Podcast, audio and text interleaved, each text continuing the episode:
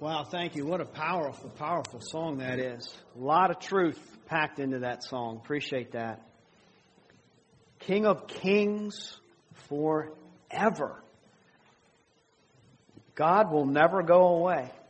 He'll never get out of your life. He'll never get out of your face because He's eternal. He's been here. A powerful statement that He he just has always existed. He, he wasn't created by anything. Has no beginning. Will reign forever. And I hope and pray that He is your King this morning. That He's on reigning and ruling in your heart. We are in Matthew chapter 7. Excuse me, Matthew chapter 7 this morning. And this is the last chapter of the Sermon on the Mount. And this will be our last sermon on the Sermon of the Mount. So I'm going to cover a lot of ground this morning. But as you know by now, Jesus has a unique way in conveying truth. He has a unique way of poking at our hearts. He has a, a very unique way of encouraging our hearts like no one else can by arranging words and scenarios and using metaphors and saying things that, that pierce us. And sometimes they just really lift our hearts up and, and comfort them where they need to be comforted. And other times he pokes at us and it's kind of like, you know, getting that elbow in your side where he's, he's aggravating and provoking our hearts so that they will stand up and listen because our hearts need to hear what Jesus is speaking to them. He's been doing that all along in the sermon, and he will do it again, I think, in these, these final verses, these final paragraphs and words that he has for us. And of course, he does it. He does it well because Jesus, as God knows us so well, he created this thing we call personhood with all the messy emotions, all the messy beliefs and value systems and feelings and questioning and confusing and convictions. And He created all of that. And not only did He create it, but He also became it through the incarnation. So He knows what it's like to have a human heart, to have human emotions.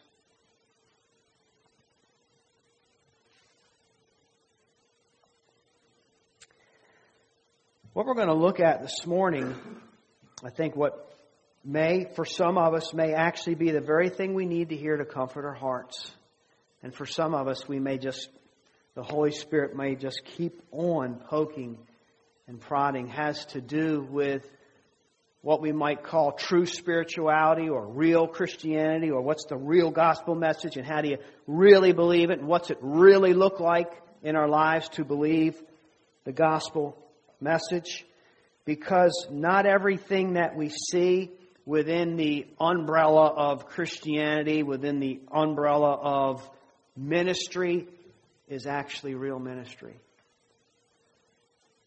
And I hope he's going to open our eyes this morning to the reality that even within the beauty of the church and even within uh, the, the, the priesthood of the saints, there are people among us that are not true saints.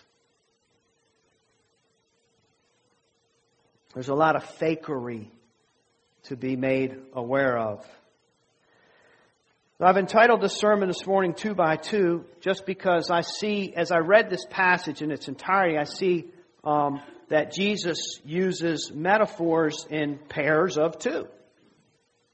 There's these two, there's these two, there's these two, there's these two, and he uses these metaphors um, to teach us something very, very important.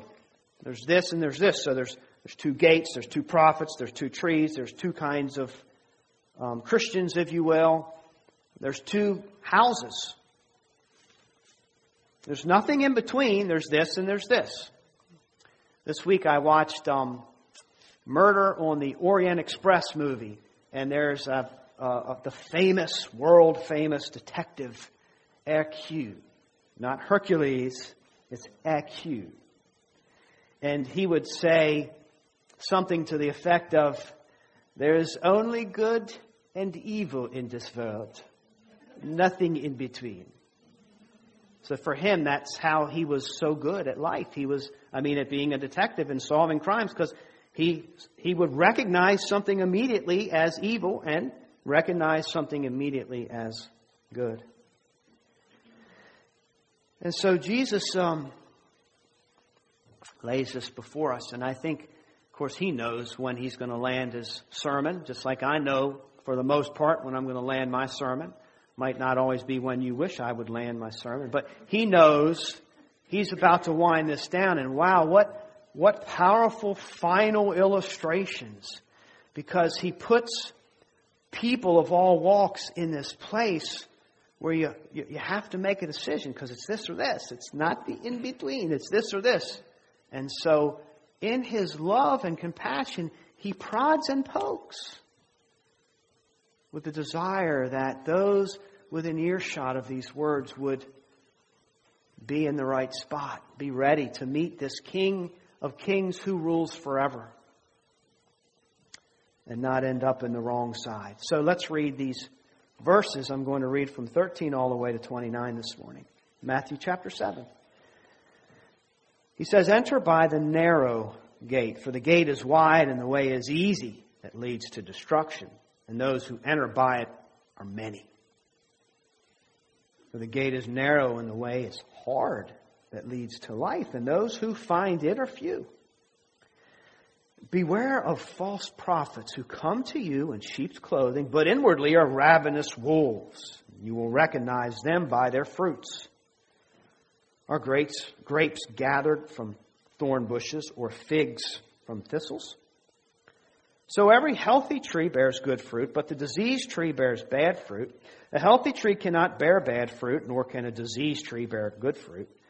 Every tree that does not bear good fruit is cut down and thrown into the fire. Thus you will recognize them by their fruits. Not everyone who says to me, Lord, Lord, will enter the kingdom of heaven, but the one who does the will of my Father who is in heaven. On that day, many will say to me, Lord, Lord, did we not prophesy in your name and cast out demons in your name and do mighty works in your name? And then I will declare to them, I never knew you. Depart from me, you workers of lawlessness. Everyone then who hears these words of mine and does them will be like a wise man who built his house on the rock. And the rain fell, and the floods came, and the winds blew and beat on that house, but it did not fall because it had been founded on the rock. And everyone who hears these words of mine and does not do them will be like a foolish man who built his house on the sand, and the rain fell, and the floods came, and the winds blew and beat against that house, and it fell, and great was the fall of it. And when Jesus finished these sayings, the crowds were astonished at his teaching. For he was teaching them as one who had authority and not as their scribes. In keeping with the pairs of two or the metaphors of two, I'm going to do two points instead of three this morning. I want us to look at the obvious and then the not so obvious.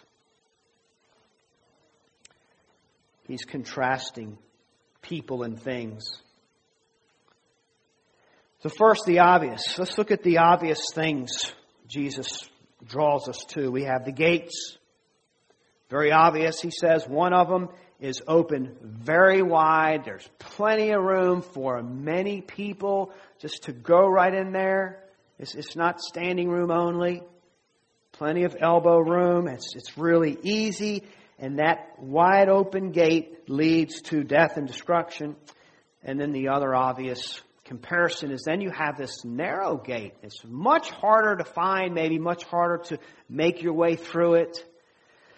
And not many people actually make their way through this gate. But those that do, they make it through and they're on a path to life. And then the, the ones that make it or walk through the wide gate, well, it's easy, and they're the ones that um, don't make any personal sacrifices. It's just a life of ease.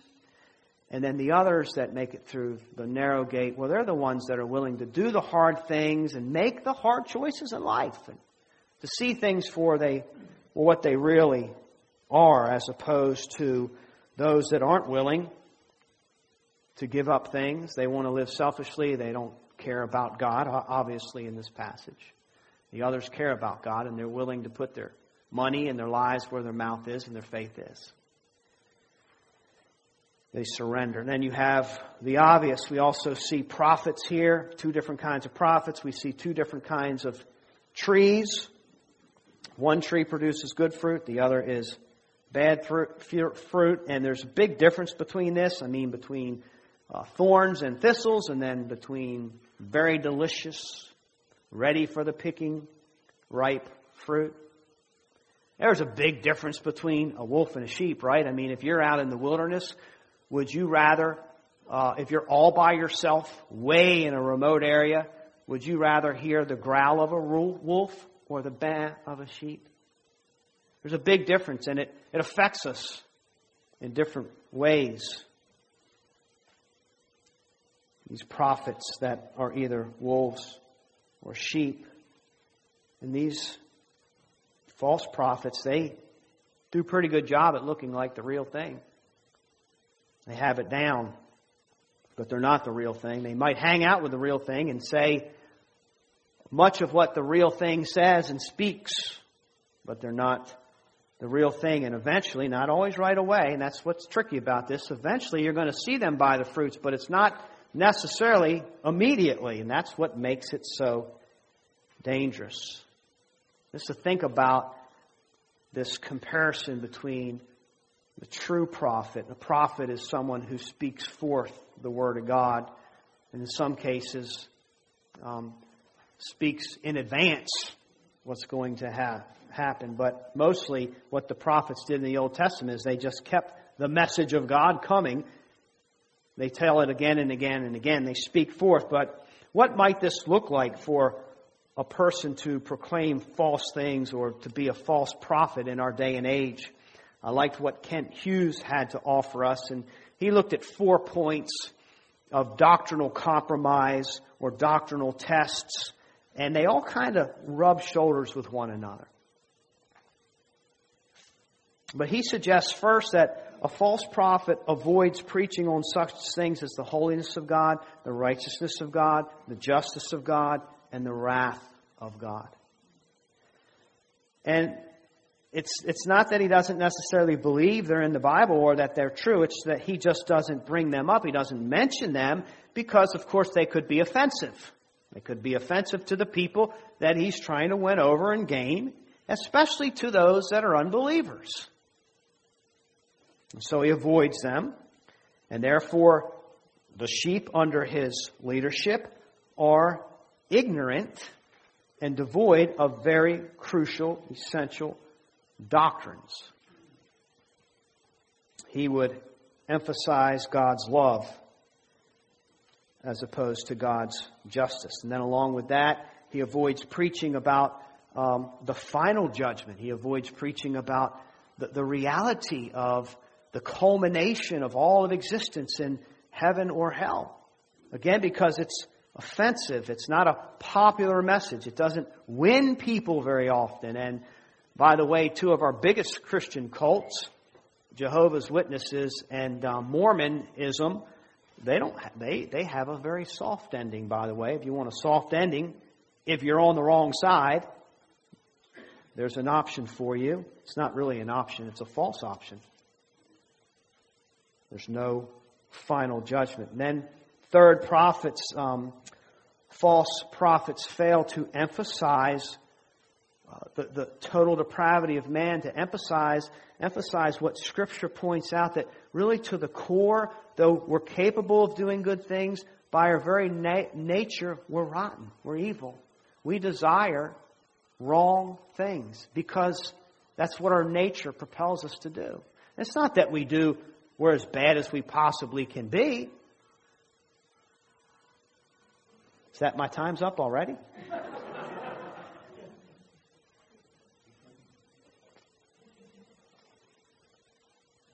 but Scripture points us to our hearts, and we have to reckon with our hearts. We have to reckon that, yeah, that yuckiness just came out of little old sweet little me. Where did that come from? My nature. But the false prophet doesn't want to talk about sin and judgment because it's, it's too abusive. I recently um, listened to just a very brief interview of a, a megachurch pastor. Um, I think maybe one of the biggest churches in the world. And this person was questioned why do you only speak positive things to your congregation? And he said, because, you know, um, people walk around today and they just really feel beat up. They walk around, they're beat up, they're worn out. That's true. And they do not need to hear about judgment. They don't need to hear about more sin and how they might be transgressing. They need to be built up. And so this pastor only preaches the encouraging parts of the love of God and they you need to know your special value in Christ. And so that's all that they're fed. Therefore, they get just a piece, but not the whole truth, the whole gospel. You see how tricky this is? That person's name rhymes with the big cows that we get all our milk from, Holstein. if you're wondering who that is.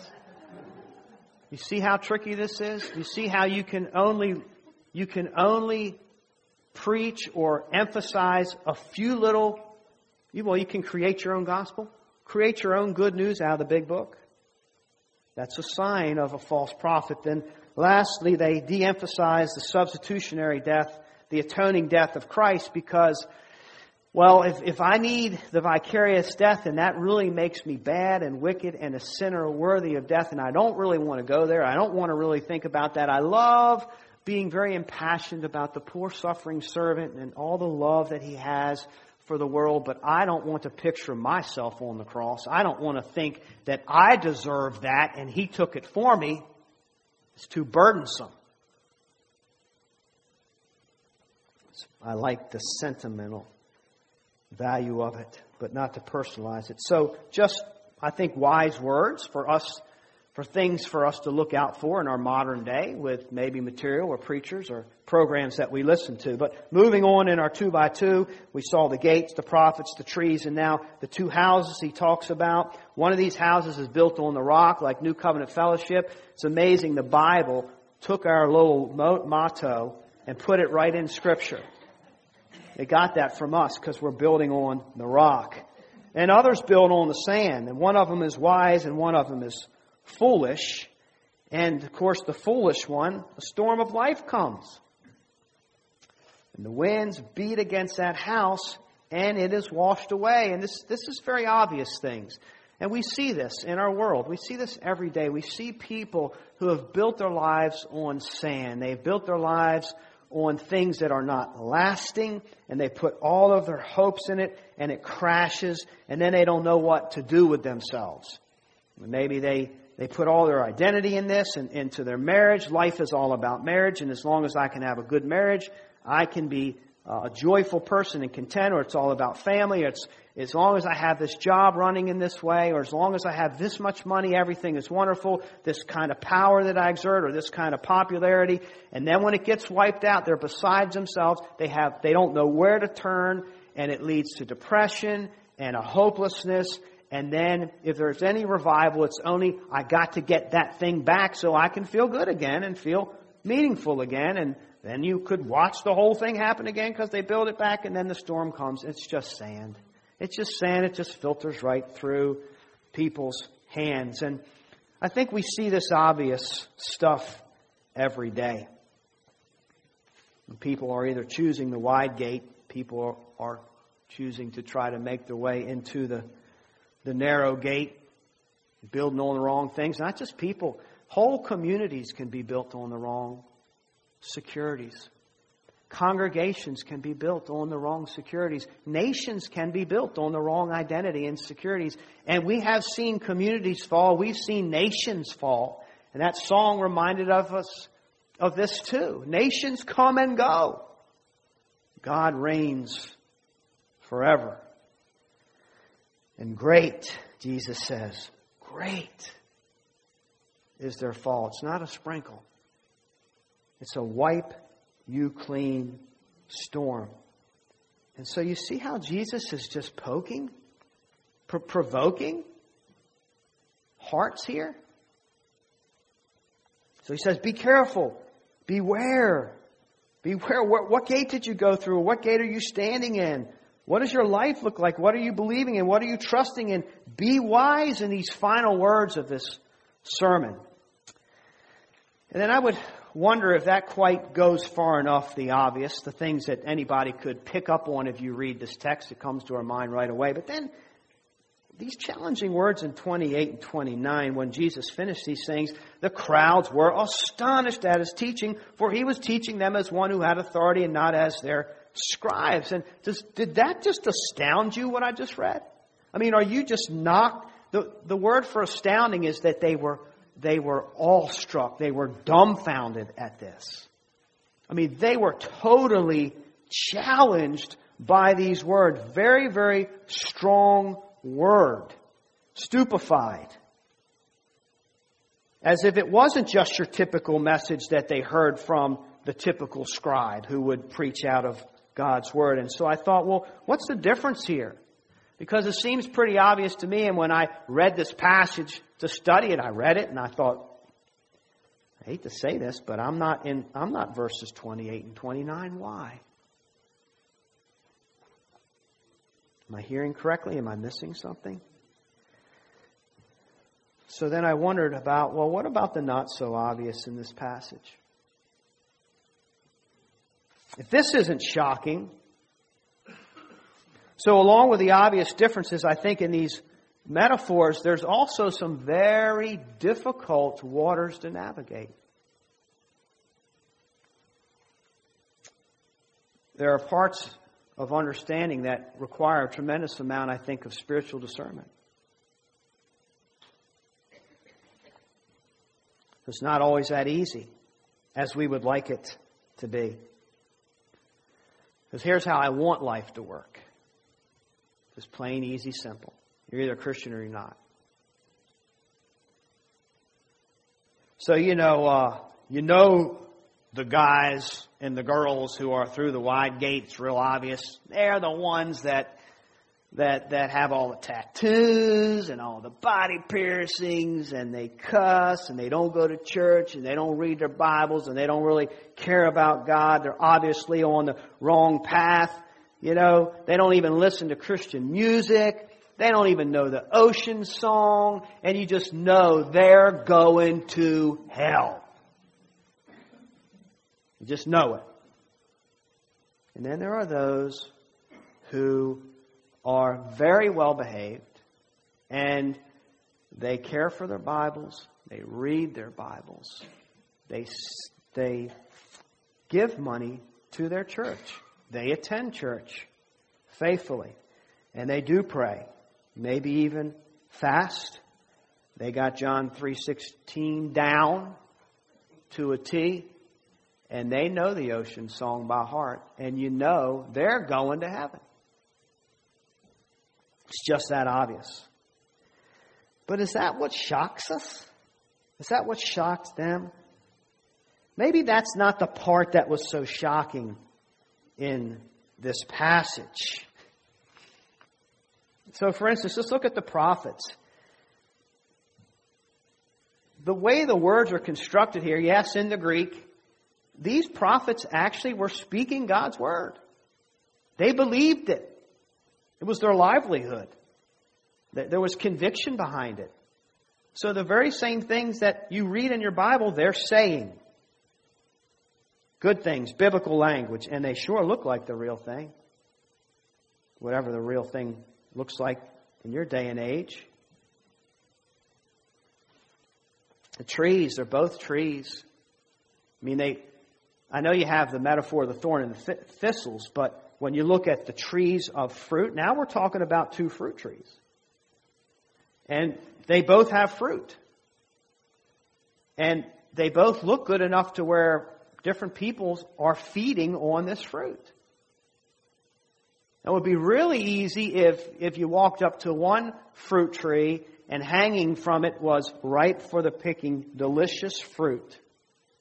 And then you walk up to the other tree and hanging from it is the nastiest, emaciated piece of stuff you've ever seen with maggots hanging out of it. What you, which one are you going to want to eat? And yet, people are eating from this tree. There, there's something alluring about it. Which one do I pick? They both look good.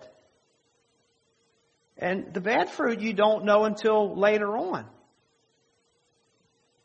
In real life, when you're talking about spiritual things, you don't see the disease right away. You just see how delicious looking it is. And look at the houses. What's the difference between the houses? It's not the, the architectural design and the, the structural integrity of these homes. That's got nothing to do with what Jesus is teaching. It's what they're built upon. It's kind of like, well, what's, what's underneath it? What's on the inside? What, what's there that you can't see on the surface? See where Jesus is going here? It's almost like he's saying, yeah, there's the things that you can see on the surface that are obvious, but let me tr- train you to learn to look for things that aren't so obvious because if you can't do this, you could be eating from the wrong tree. You could be walking through the wrong gate.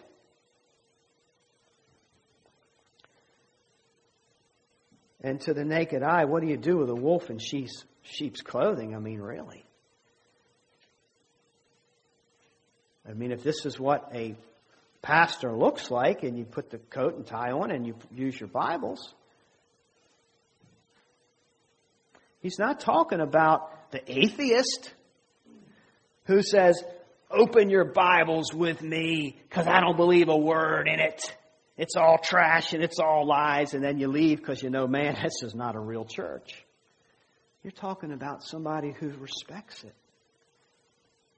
and, and believes it. Whew. Now I want to shake, and I want to scratch my head. Because I might want to go into that house that, that looks like this. I mean, they're, they're both nice homes, and this one's got granite countertops. It's been freshly remodeled. It's got more bathrooms than you need and a big screen TV, and it's a piece of heaven. Till the storm comes.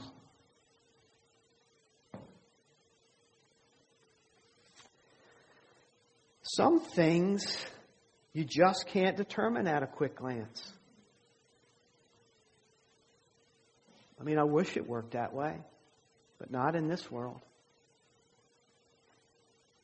Some things you, you can't just say, yep, that's true, because you had this feeling of warmth. You were drawn to something. True spirituality requires discernment. And there are fakers. There are fakers out there, and there are fakers in here. He's talking to the sheep, he's talking to people. He's talking to disciples. And the ones out there are easy to detect, but the ones in the umbrella of Christianity and ministry in the church, that's tricky. It could be people who think they don't know the difference. They think they're eating from the right tree, and they're not. Because they don't know what the real thing looks like. And living a fake Christian life can become comfortable. Now, to me, I think that's what's so shocking. Because now Jesus is really prodding and poking hearts. Because within Christendom, there are those who are doing a lot of the right things and saying the things and feeling things. But what is in the unseen realm has never been made right. And so it's really just an act. I mean, imagine you're on the side of that mountain. These people were, were astounded. Um, astounded. I, I, I see it as tased. It's like they got tased. I mean, it means to be shocked. You ever been tased? You've never been tased? I thought you had to get tased in order to use a taser gun. up. okay, maced. You do have to be maced in order to use the mace, but you don't have to be tased. But they, they were tased, like shocked at these words. So, what might have really tased them? Well, it's the passage I think that when you read this part, yeah, you, you do get some voltage going. I think, in your spirit, in your heart. Because Jesus says this Not everybody who says to me, Lord, Lord, will enter the kingdom of heaven, but the one who does the will of my Father who is heaven. Okay, you can't, it's just not lip service. I got it. You can't just say, Yeah, I believe in Jesus and get away with it and not back it up. But what if you do back it up? And on that day, many will say to me, Lord, Lord, check it out. Did we not prophesy in your name? That's a good thing to do. Cast out demons, do many mighty works in your name, and then I will declare to them, I never knew you. Depart from me, you workers of lawlessness. I think tase. Man. What effect did that have on them? I think at that point, I have to wonder oh, on the side of that mountain, could you hear a pin drop? I mean, is that when all of a sudden you heard the crickets? Many will say, and you think, many? Could I be a part of that great crowd that's walking through that wide gate to destruction?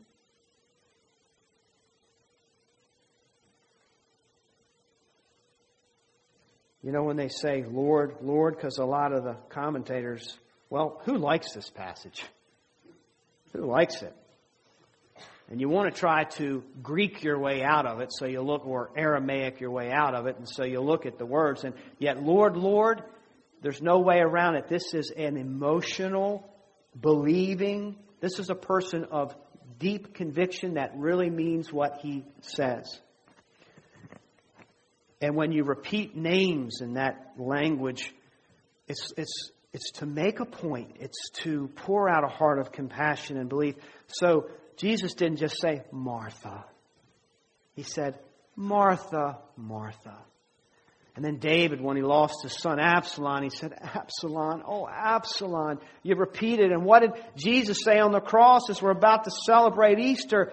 My God, my God. It's, it's double. Man, it's from the heart. And these people are saying, Lord, Lord, from the heart. They mean it. You're my Lord. From my perspective, you are my Lord. And they're plugged into ministry. They have something to back it up. They're deeply involved in people's lives. Maybe some kind of deliverance ministry. Maybe some kind of supernatural stuff. I don't have all the explanations for this, but they are doing the church thing. And yet Jesus says there was never a connection between us. It wasn't, dear child, you were saved. You fell from grace. I used to know you, but no more. It's there's never a connection.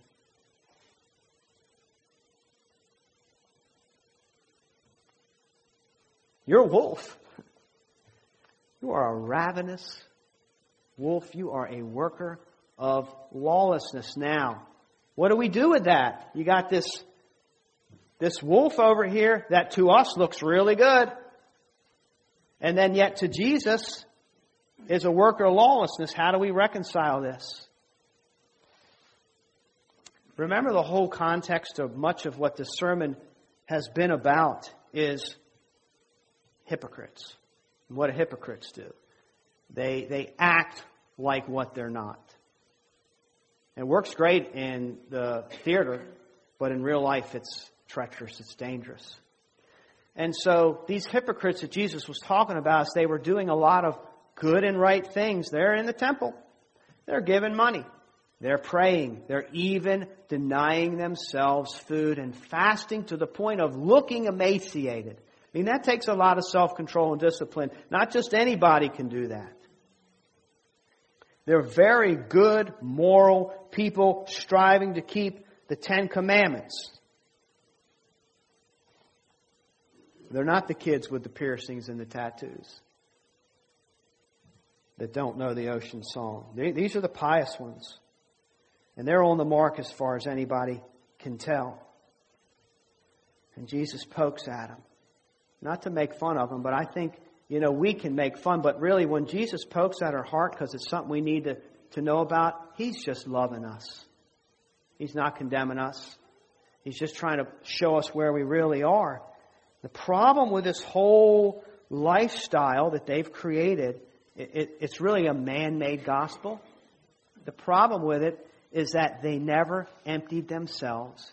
They never lined up with the beginning of the sermon of being poor in spirit, which means I am spiritually bankrupt. I am impoverished. I stand before God with absolutely nothing to offer Him. And not only do I have nothing to offer Him, but I am in desperate need of what only He can offer me mercy, acceptance on His terms. They never came to that point. Therefore, there was never this emptying of self or dying of self, and therefore there's no new man, there's no new creation. There was never a spiritual connection. You can't skip steps. You can't, you can't just hear part of the gospel. You can't skip steps of the great plan of salvation, of what it really takes. And God lays it all out to make it through the narrow gate. And I think this is shocking to them. It's shocking, and it's shocking to me because it means that there are people among us or in the church that look very much alive and are spiritually dead. Just like the obvious person with the tattoos and the piercings, smoking cigarettes and cussing and stepping on the Bible. Now that's dangerous. Why would somebody live such a fake life? I mean, why would you even entertain the idea of living like a Christian if you weren't really a Christian? Maybe just a few ideas. One is kind of like friends with benefits. The church, let's admit it, if you compare the, this community with the community outside, we're much safer. We're just better people to be around. Safer for your kids, safer for your family, because of the teachings of Christ. Hopefully, we're more encouraging and uplifting. Hopefully, we're going to speak truth to you. Uh, more generous. We take care of each other the best we can financially. We're praying for each other. I mean, it's, it's this atmosphere that true Christianity cultivates who wouldn't want to be a part of that as opposed to out in the world where I'm at school and everybody's against me and everybody's lying to me and my boss is backstabbing me and all my workmates are backstabbing me and it's just a, it's a jungle out there. I like this. It's just practically speaking, it's a more joyful, generous, peaceful place to be. It's not as much brokenness and, and it's more secure and therefore I choose this over that. Not because of a spiritual connection. Sometimes it's just because people grew up in the church and, you know, I've always been a Baptist, I've always been a Presbyterian, it's just what we do as families and I got nothing against it I, you gotta stand for something and so I throw my lot with this denomination or with this church. My parents have gone here. There's no spiritual connection. And here's the thing. So then why do it? Bottom line. Well, sometimes church, the benefits of church of church is just another way to get what you want without surrendering your life and coming to grips with your depravity. It's just a different way. You can go out in the world and do it obnoxiously, sinful, or you come into the church, you want security, you want safety, you want an idol, you can get it at the church. It's just another way to serve yourself.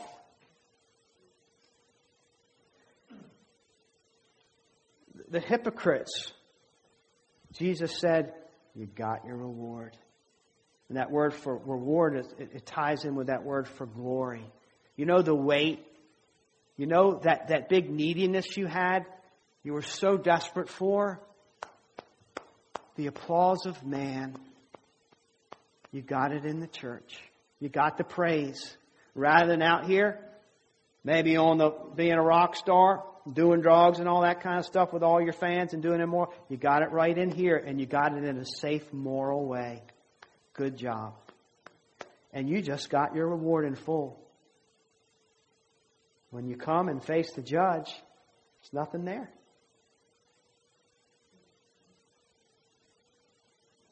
You never saw your sinfulness. You, you never saw a need to change. It's interesting how we, we, we, can just go with the flow of things. and say, oh, I see a church. I see people that are more moral than out here. I want some of that. I'm just going to step in, step in with them and keep stride with them. As if we can just kind of join at any stage the progress. So you can have people that are unregenerate right in the safety and the umbrella of the beautiful wings and the shadow of the church because they, they are just glorying in the flesh instead of like what we sang, glorying in the cross. Using God. It's so subtle. Verse 15, that word for ravenous wolf, it's extortionist, it's blackmail. Using people to get what you want. Keller says they're going to make the world give them what they need. And as we wind down, you, you really see the true colors because how do they answer? What answer do you give when Jesus looks at you and says, Sorry, No entering. So what do you what do you say to him? True colors come out. But but Lord, look what I did. Ooh, sounds so good. Look at all these things I did. Man, I was right in there ministering with I sleepless nights, praying like crazy, helping people. Look what I did. Still about them, isn't it? Still about me. Look what I did, Lord. It's been about me the whole time. I just didn't know it till I faced the judge in the end. Keller goes on to say religion is saying, I give God a good record and then it's my way of controlling God and everybody around me. Christianity says, no, God, through Christ, gives me a perfect record. I lose control as a result. I move out now into life in a completely different way. What's the greatest punishment here? The shocking thing is that the greatest punishment is to not get Christ, to not have Christ. Think about it. Because when you get Christ, you, you get absolutely everything and more than you ever imagined.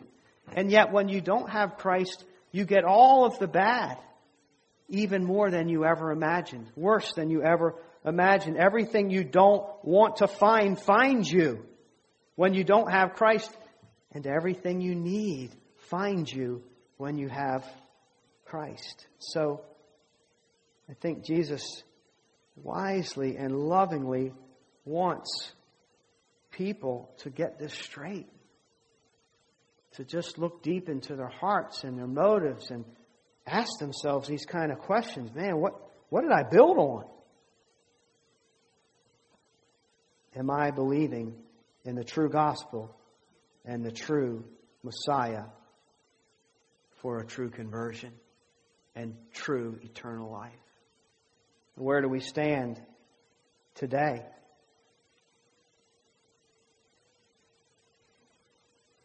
Is it, look what I've done? If we're not ready to point to the merits of Christ, we're not ready to face the judge. That's all we can do is point to Christ. All we can do is glory in the cross for our pardon. And I just want to challenge you as your pastor to get this straight, to know this. Because you got me fooled, maybe, but not Jesus. And He's the one we have to answer to. So let's settle that in our hearts and surrender our lives to Him in the good way, the right way. Give our lives to what? Exalting God. That's why we're here. Give our lives truly to edifying the saints with the whole gospel. And give our lives to taking this good news that we have embraced as a gift from God and sharing it with others. Let's glory in the cross and pray that God would bless His word to our hearts. Amen? Amen. Amen.